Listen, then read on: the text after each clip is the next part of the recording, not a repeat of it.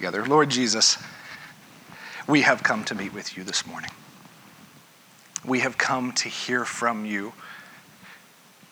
God, I pray that we have met with you as we've lifted our voices, as we have partaken in communion.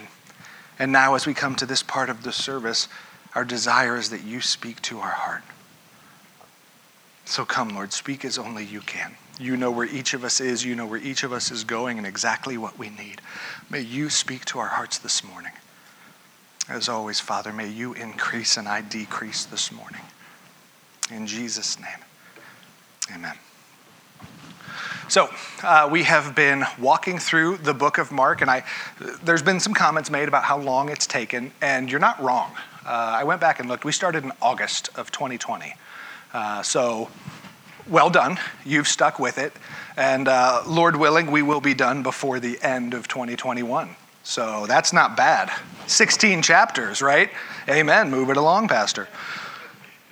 So we find ourselves in Mark 14. Uh, we are at Jesus' final day of ministry leading to the cross.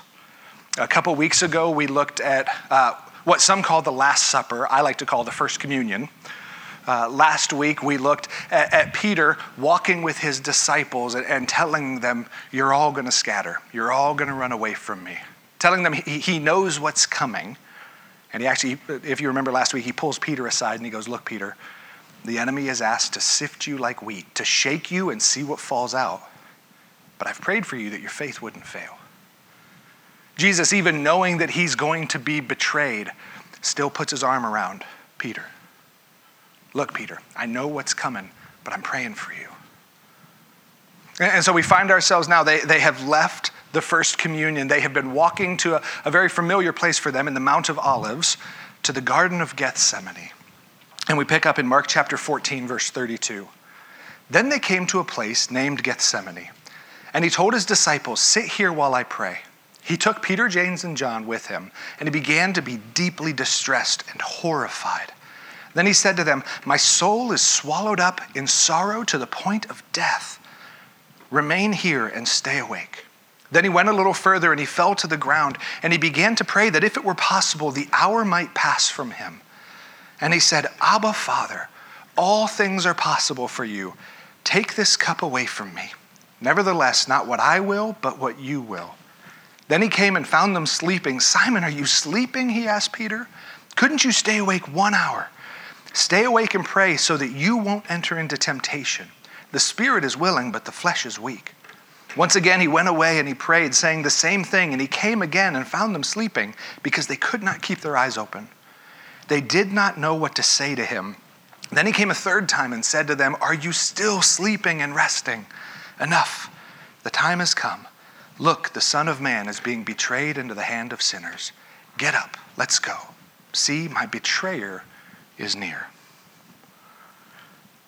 As, as I've been reading this, this is a pretty popular uh, passage of Scripture. This is one that a lot of people know well. We, we find recorded uh, in some of the other Gospels an even longer account of it, and even to the point where Jesus praying so hard that, that he begins to sweat blood. Uh, it, this is a really intense time for our Lord, and right before his betrayal, leading right into his greatest betrayal. But as I read this, over and over again this week uh, in preparing for this, the, the Lord kind of gave me a, a different lens uh, to view this story through. Uh, different than one that I would normally do, use, different than one that I've heard taught on before. Uh, and so we're going to take this, we're going to we're going to look at this story through the lens I believe the Lord has given me. So I'd ask you just to follow along. If it's different than where you've heard this go before, stick with me. Uh, the Lord has given me the lens of influence as I read through this. I think that there's, there's many things that we could learn from this story, from, from Jesus crying out to his Father, and we're going to look at some of those. But I think there's something about the way that Jesus approached life and ministry that is illustrated in this story. It's illustrated in some other places as well, but it just kept coming back to me. This illustrates the way that Jesus approached his life and ministry, the influence that he desired to have on those around him. Uh, we, we talk about this uh, sometimes using the term circles of influence. If you think about it in terms of like a bullseye, the centermost, the bullseye, is the one that gets the most time and attention, the most influence. And as you go out into different circles, less intentional influence uh, is placed on those. And we see this as you look at the life of Jesus. As Jesus was walking through his three and a half years of ministry, there was times when there were thousands that were following Jesus. Think of this outermost circle, thousands of people who heard that he was in their area and who flocked to where he was. They got to hear him speak. They got to witness his public ministry. Some of them were actually healed by him. Some of them may have had demons that were cast out. Some of them were there at the Sermon on the Mount, this story that would get told again and again. And they got to go, I was actually there. I, I saw him. But how much intentional time did Jesus spend with the thousands? How much was his focus on, I have to gather these thousands so that I can really change their lives? There was times of it, right? But actually, what we find in Jesus' life is as the thousands would gather, typically something would happen where Jesus would go, Time to disband them. And sometimes he would get up early in the morning and he would just leave them. And whole towns and villages are clamoring for more of Jesus because of what he did yesterday. And he just says, My father's calling me to the next place to preach the kingdom. That's why I came. And he would leave the thousands and move on. Sometimes the thousands were there, and Jesus would go, It's time for a hard teaching to see who really sticks. And so, in one instance, they're following him because he has just done the fishes and loaves miracle, and their bellies are full, and they're going, Let's see what he's going to do for us today. And he turns and goes, Oh, you're hungry? Let me tell you what it is to follow me. Eat my flesh and drink my blood. And it says immediately, the thousands all fell away. Jesus wasn't in this to get the most followers. He wasn't he didn't approach it like we do today. Have you guys heard there's a new term? Our younger generations are already hip to these. Some of us older generations, I'm creeping up there with you, may not have social media influencers. Do you know what that, you know what that is? Nod of heads. Yeah? Yeah. For those who may not yet, people who are famous for doing nothing uh, people who are famous just because they got a lot of followers on TikTok, on Instagram, on Facebook, on whatever. They don't really, they're not really doing anything, but they have big followers and big followings, and so we call them influencers because they start to influence culture. Jesus actually did it the exact opposite way. When the crowd would get too big, he'd go, Time to give them something hard. Time to see who's here for the right reasons, and most often what he found is most of them were not. But there were thousands who were influenced by Jesus, but not because he was walking in going, I gotta, I gotta get time with them. I gotta gather them all together and make sure they all hear this. He was just kind of living his life out loud, and they happened to gather around. And so he would teach them. But when you move in from thousands, you then get hundreds. There was typically about 140 or so people who were pretty regularly with Jesus. Like, and they were actually hands on in his ministry. That a lot of them actually supported Jesus in his ministry. Uh, we're told in a couple different places in the Gospels that there was especially uh, some rich women who were in this group who, who walked around with Jesus and were part of this 140, and, and they actually supported him. They made sure that things were taken care of for him. They got to see a lot more of what was going on. Jesus lived a little more intentionally with them because they were always there. They were working to support him, and he would spend some time, you know, knowing that they're there. But again, it was he wasn't going, this 140, I got to gather them every chance I get, and I got to. It was too big. Jesus knew if I focus on a, a group even this big, there's not enough of me to go around. They're going to miss it, and I'm not going to have the impact and the influence that I'm called to have. So there's these 140. You come down into another circle inside and you get the 72. These were actually the followers of Jesus. These, these went with him pretty much everywhere. There was always kind of a, a larger crowd around him, and these actually got to participate in ministry with Jesus. Uh, there's the spot when Jesus sends them out two by two. He commissions out his followers to go and do ministry just like he's been doing. and he sends 72 people out two by two. So in 36 different directions. They got a map out and they circled a bunch. This is yours, this is yours, 32 different places. And Jesus actually commissioned them and said, Go in my power. And then they came back, and Jesus created space to hear their stories and to talk with them. And they're like, going, Jesus, we, we cast out demons, we healed the sick, we, it was crazy. And he creates space to kind of to coach them on how to do this ministry and to teach them. They actually got to participate in ministry with Jesus, but were they his main focus? Were they the ones that he literally took with him everywhere, that he made sure saw a little bit behind the curtain? No there was the 12. His 12 disciples. He actually actively and intentionally called them to himself.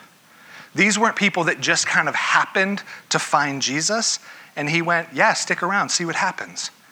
These 12 were, were people that through prayer, Jesus said, I'm calling you. I'm intentionally seeking you out because I want to have influence in your life. Uh, they used the term rabbi and disciples. This was, a, this was a common thing. This wasn't like just Jesus had his disciples. Every rabbi at the time had disciples, and these were handpicked people that the rabbi said, Come and do life with me in the hopes that you become like me. I want to influence the way you see the world around you. I want to influence the way that you respond to the world around you. I want to influence who you are. And the rabbis would go and they would call the disciples to them, handpicked. And the whole purpose was that the disciple would come out looking like the rabbi on the other end. They were given unprecedented access to the rabbi. They would hear things no one else would hear. They would get to see things no one else would see. They would get to see the rabbi behind the closed doors. And man, how did he respond? Where was he strong? Where was he weak? They were allowed in to every part of the rabbi's life.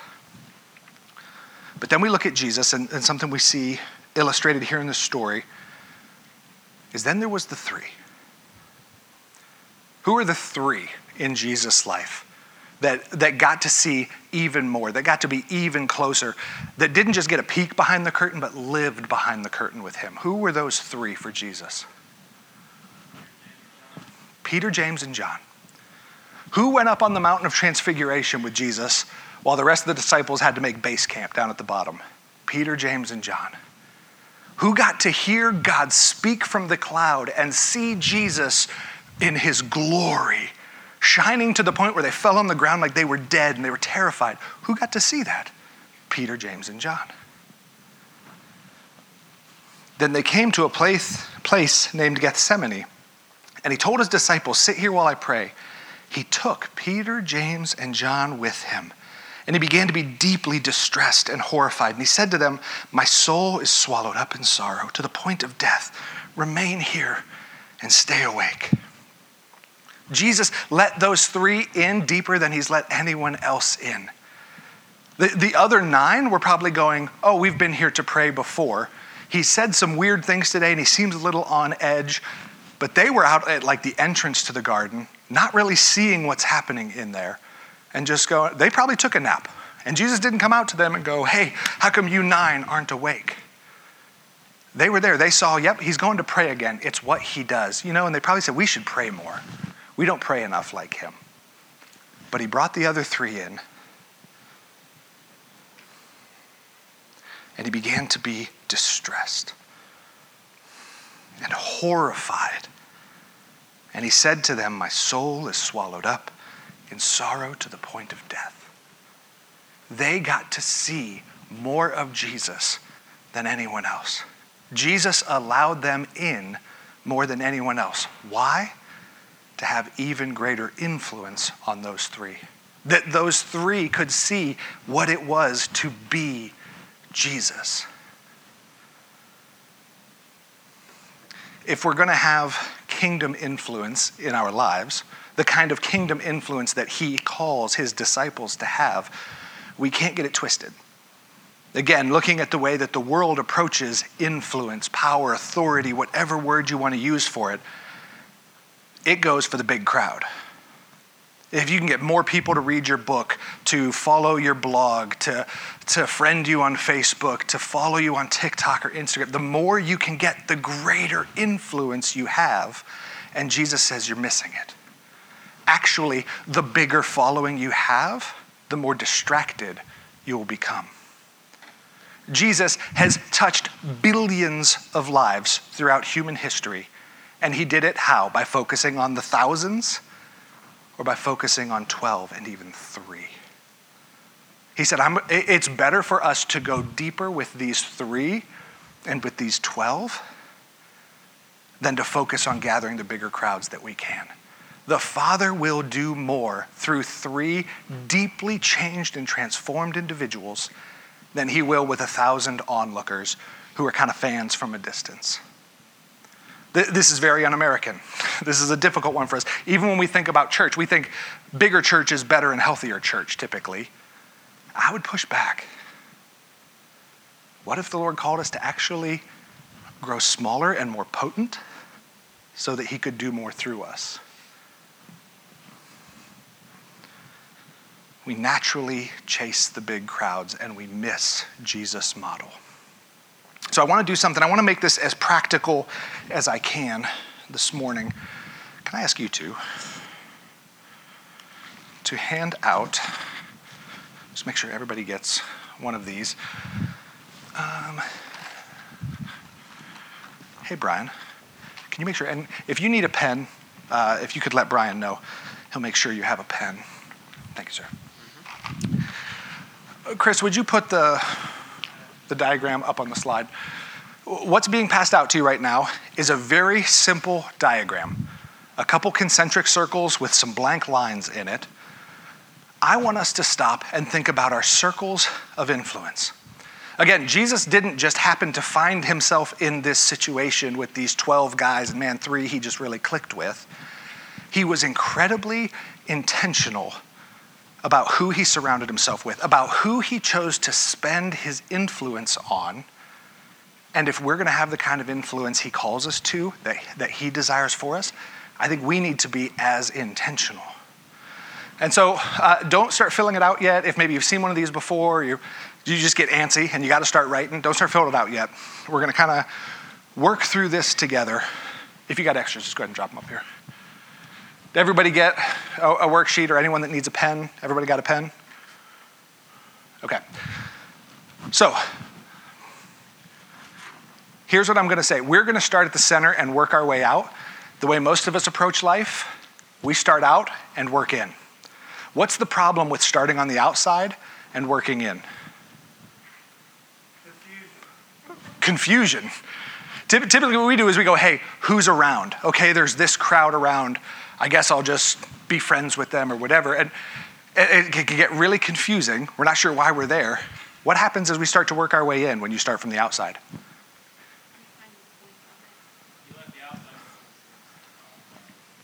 Oh, she said, go ahead, what'd you say? You can start on the outside, work in. It's going to be. It's going to reveal something to you. Go ahead. What were you saying, Tim?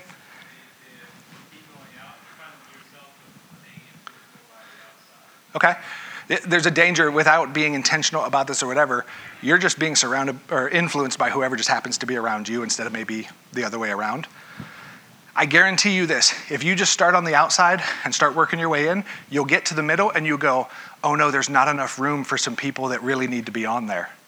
I put people on the outside that probably shouldn't have been there. They're more fringe, maybe, but I, I, their names came to my head and I just started there. And by the time we get inside, we go, there's no room for my family. Oops. But that's very telling about how most of us approach life. Who happens to be around me? It's kind of just this happenstance thing. And man, the ones that are closest to us, the ones that should be getting the most influence, all of a sudden we find, oh, there's no room. I don't have any time left. I don't have any energy left.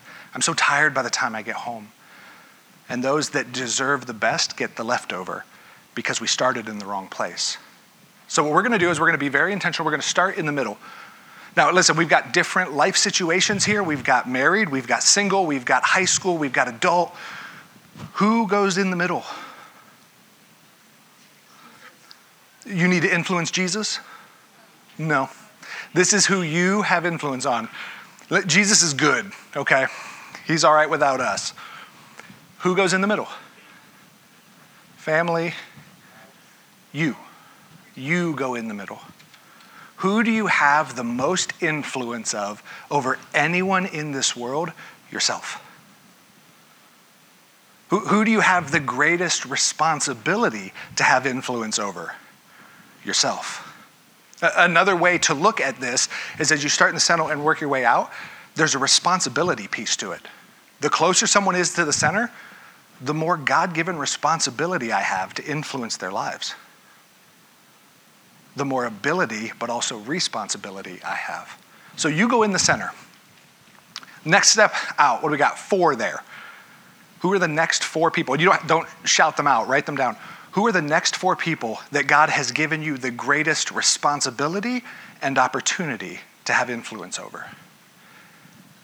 I will, as you're writing, if you are married and have children, your spouse and children need to be in this circle. If you, I'm sorry, Steve. I know you said you love all your kids the same, but no, if you, if you need to kind of draw some lines in or whatever, because you just have a, a big family, that's okay. If you're single, man, who are, who are the friends, the coworkers, or whatever that God has given you the greatest responsibility and opportunity to have influence over? Write those names in. Now let's move to the outside. And this doesn't ha- you're not turning this in, you know, when I'm done here. So if you're just kind of getting started, you need to think on this a little more later, that's okay. Take it home with you. Who goes on the outside? Who, who are the friends, the coworkers, uh, the neighbors, the, the classmates, whatever it may be, that God has, is giving you the greatest responsibility and opportunity to have influence on? And this is where things can get a little dicey because this we could expand this circle out quite a bit because there's there's a lot of people I work with. I have a lot of neighbors. There's a lot of friends. And this is why Jesus, before he chose his disciples, he spent the night in prayer. Lord, would you lead me to who the people are you're causing me to have the greatest influence over? So again, if you're if you're not sure if there's a couple that you're like, "Oh, it could be him, could be her." Wait. Pray over them later.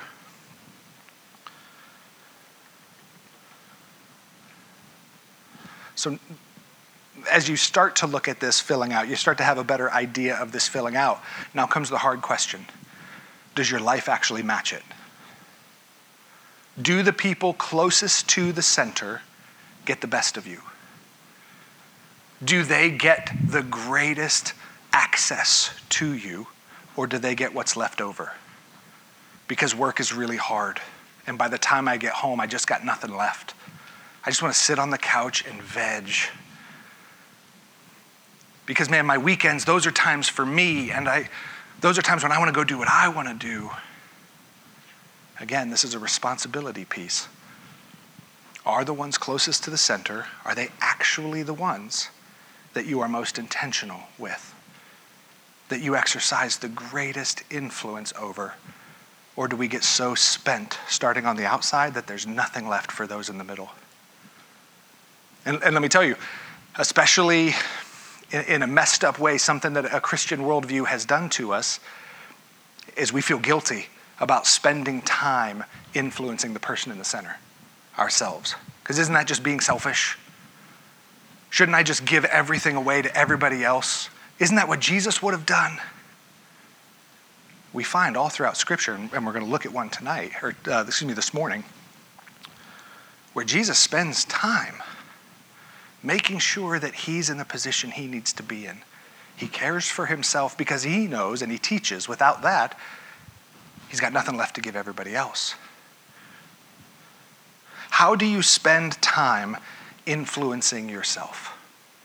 This is, I actually want you to share this with me. Maybe not how do you, maybe, you're, maybe it's a how should you, if you're kind of recognizing, boy, some of these things don't match. How can we spend time influencing ourselves. Reading books and.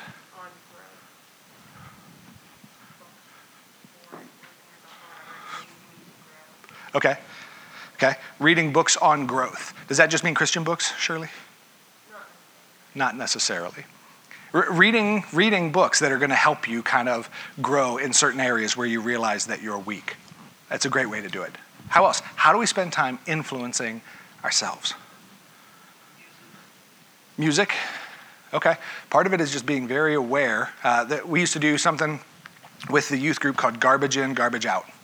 Just being very aware that what I take in is what comes out of me. You eat a bunch of junk food, what comes out of you? Whoa, gross. Don't talk about that. you start to reflect what you take in, right?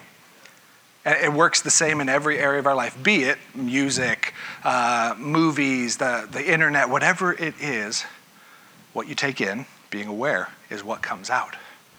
So, leading yourself, influencing yourself, is what I'm putting in helping me become the person God is calling me to be? Or am I just hoping it doesn't impact me too much? It doesn't influence me too much?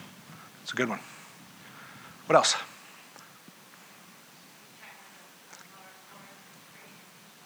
Yeah, yeah, your time uh, spent with the Father.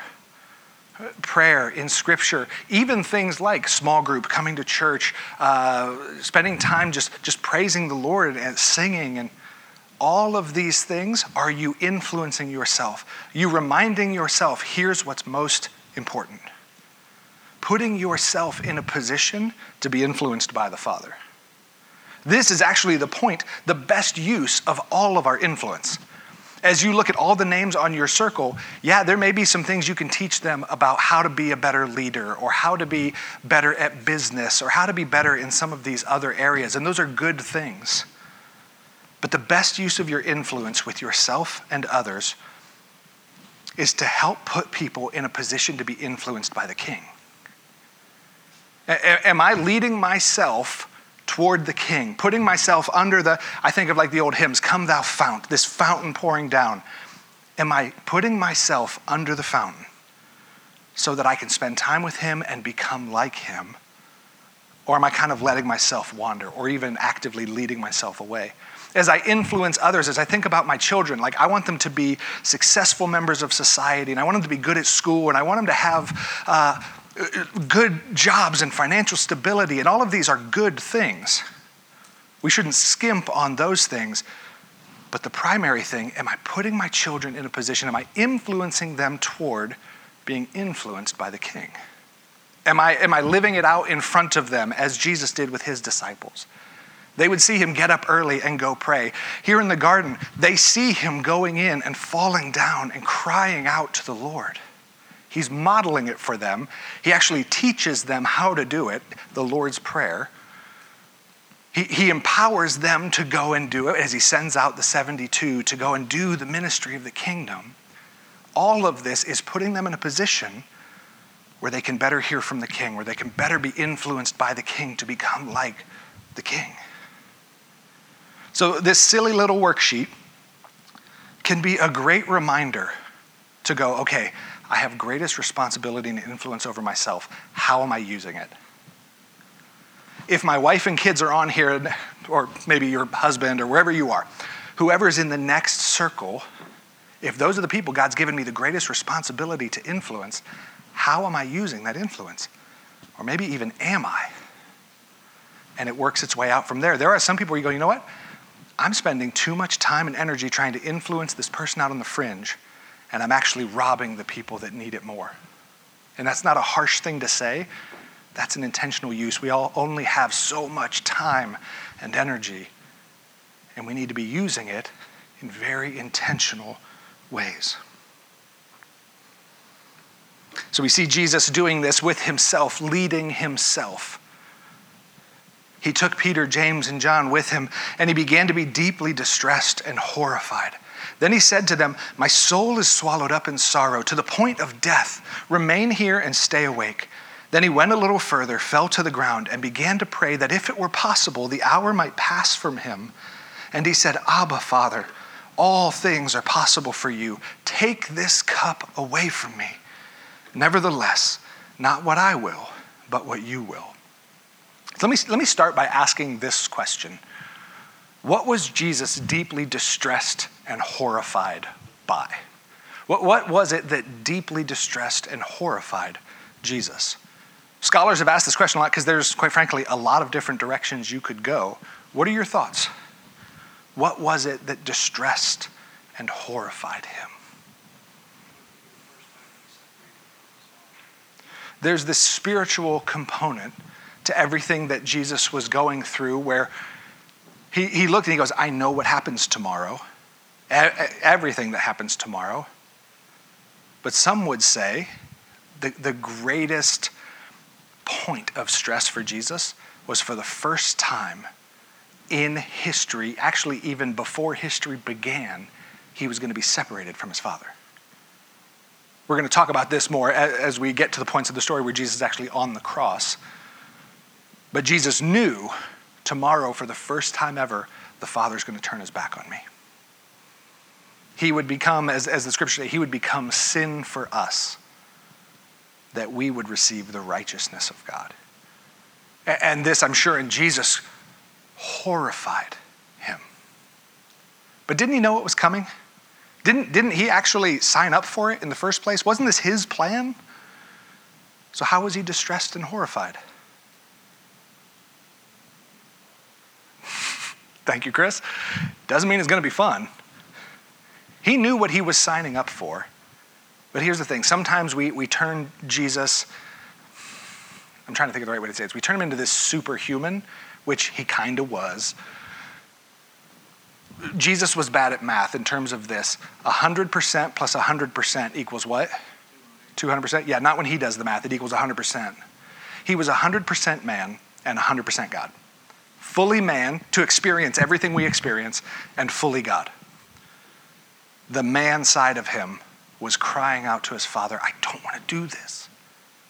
I know this needs to happen, but if there's any other way, if there's a plan B, maybe something we didn't talk about when I was still up in heaven, maybe now's the time. You, you see the man in Jesus going, I don't want to go through this. And, and I think there's also the physical piece. Do I think Jesus was looking forward to having his beard torn out? To being constantly struck with fists and with sticks, a crown of thorns, to be flayed with whips and nailed to a cross. Do I think he was looking forward to that in any way? No. I, I, think, again, Jesus, fully man, there was part of him going, God, I don't want to do any part of this. But I do believe the thing that was causing the most stress, the thing that he was truly horrified over, was a broken relationship with the Father. I am going to have to tomorrow experience what they have been living with every day of their lives. And I don't want to do that, God. I don't want to be separated from you. I will do anything not to be separated from you. But then comes the greatest example of a kingdom posture and a kingdom prayer that we have in all of Scripture.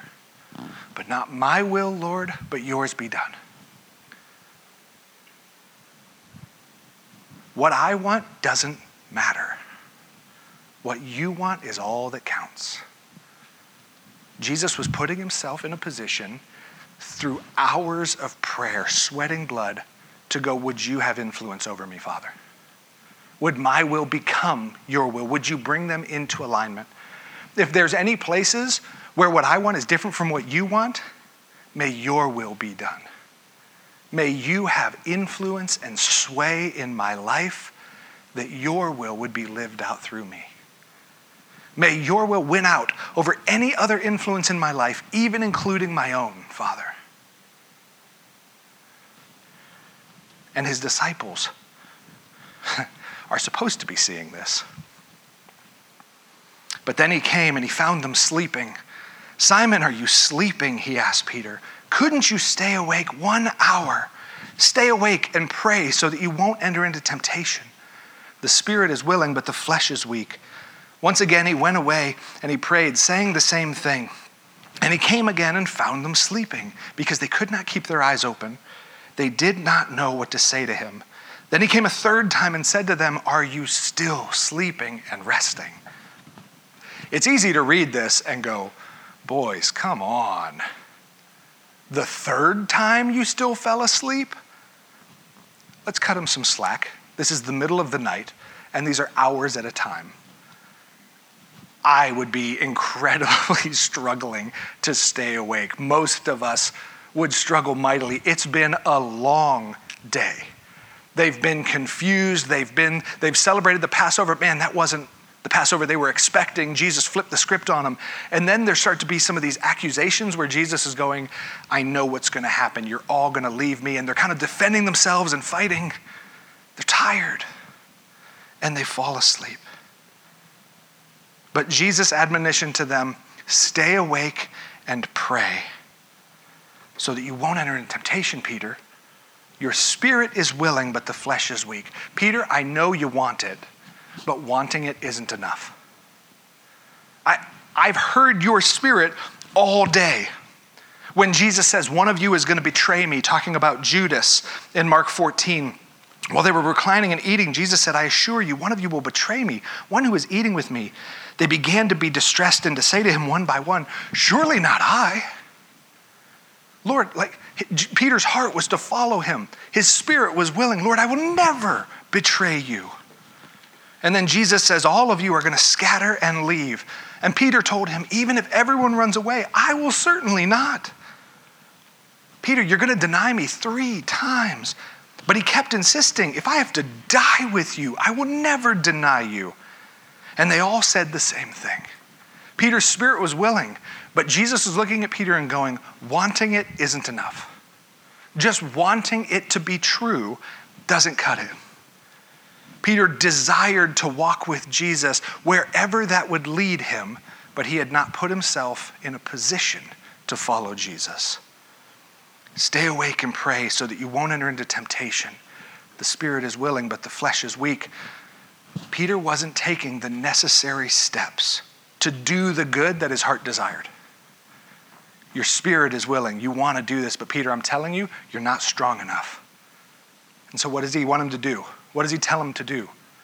Pray. Put yourself under the fount, Peter.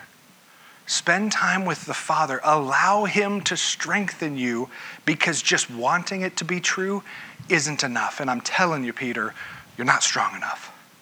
Go and pray. Strengthen yourself, Peter. Lead yourself, Peter. Pray so that you won't enter into temptation. And Jesus was modeling what it takes to fight off the temptation that Peter would face. And he said, Abba, Father, all things are possible for you. Take this cup away from me. Nevertheless, not what I will, but what you will. Peter, this is the prayer you need to be praying. Peter, you need to be falling on your face, sweating, working at prayer. Because just wanting it's not enough. I've told you temptation is coming. I've told you what will happen. And Peter thought that he could just yell loud enough, that he could just want it bad enough. And Jesus was telling him, Lead yourself, Peter. Put yourself under the fountain. Get in the presence of the king so that he can give you the strength you need to do the good that is in your heart. But we see that Peter, lovable Peter, falls asleep again and falls asleep again. And we know what happens next. Last week we looked at what happens next. Everything Peter desperately wants not to be true comes to pass. He scatters and leaves his Lord in handcuffs. He denies that he's ever even seen the man before. And his heart is grieved and filled with sorrow because he didn't put himself in a position, he didn't lead himself well to do the things that he wanted to be true. Jesus was modeling what it takes to allow the Lord full influence in your life. He modeled not only the conviction that the Lord's will should be done above his own, but he also took the steps to see that the Lord's will was done above his own. It's easy to go, man, Jesus could have just walked in blindfolded and done the crucifixion thing because he was God. But we see that Jesus saw that, like, man, what I want is out of line with what the Father wants. I need to go and do as much work and spend as much time as necessary until my will becomes His will, until His will is done over my will. He didn't just rest on his laurels and go, Yeah, but I wanted it. He put in the work and he called his disciples to do the same.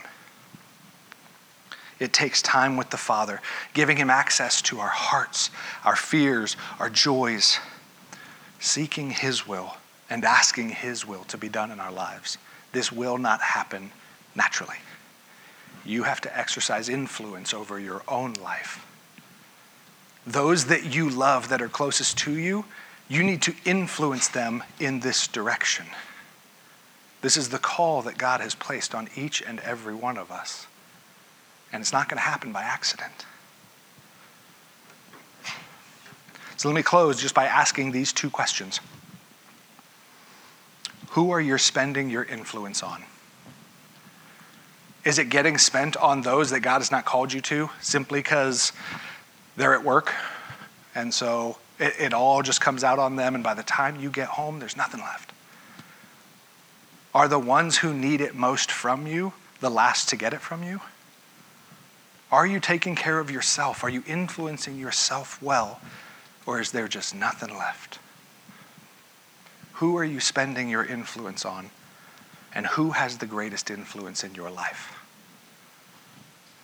Is it truly the Lord? We want it to be true. But to actually ask that question Does what He say hold sway in my life?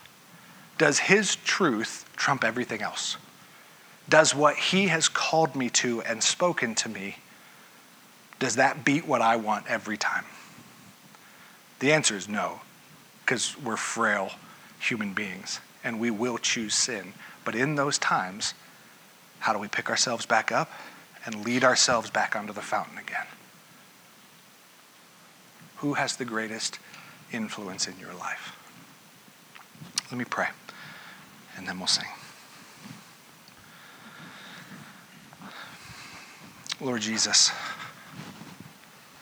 we want to be good stewards of the influence that you've given us, of the time and energy that you've given us.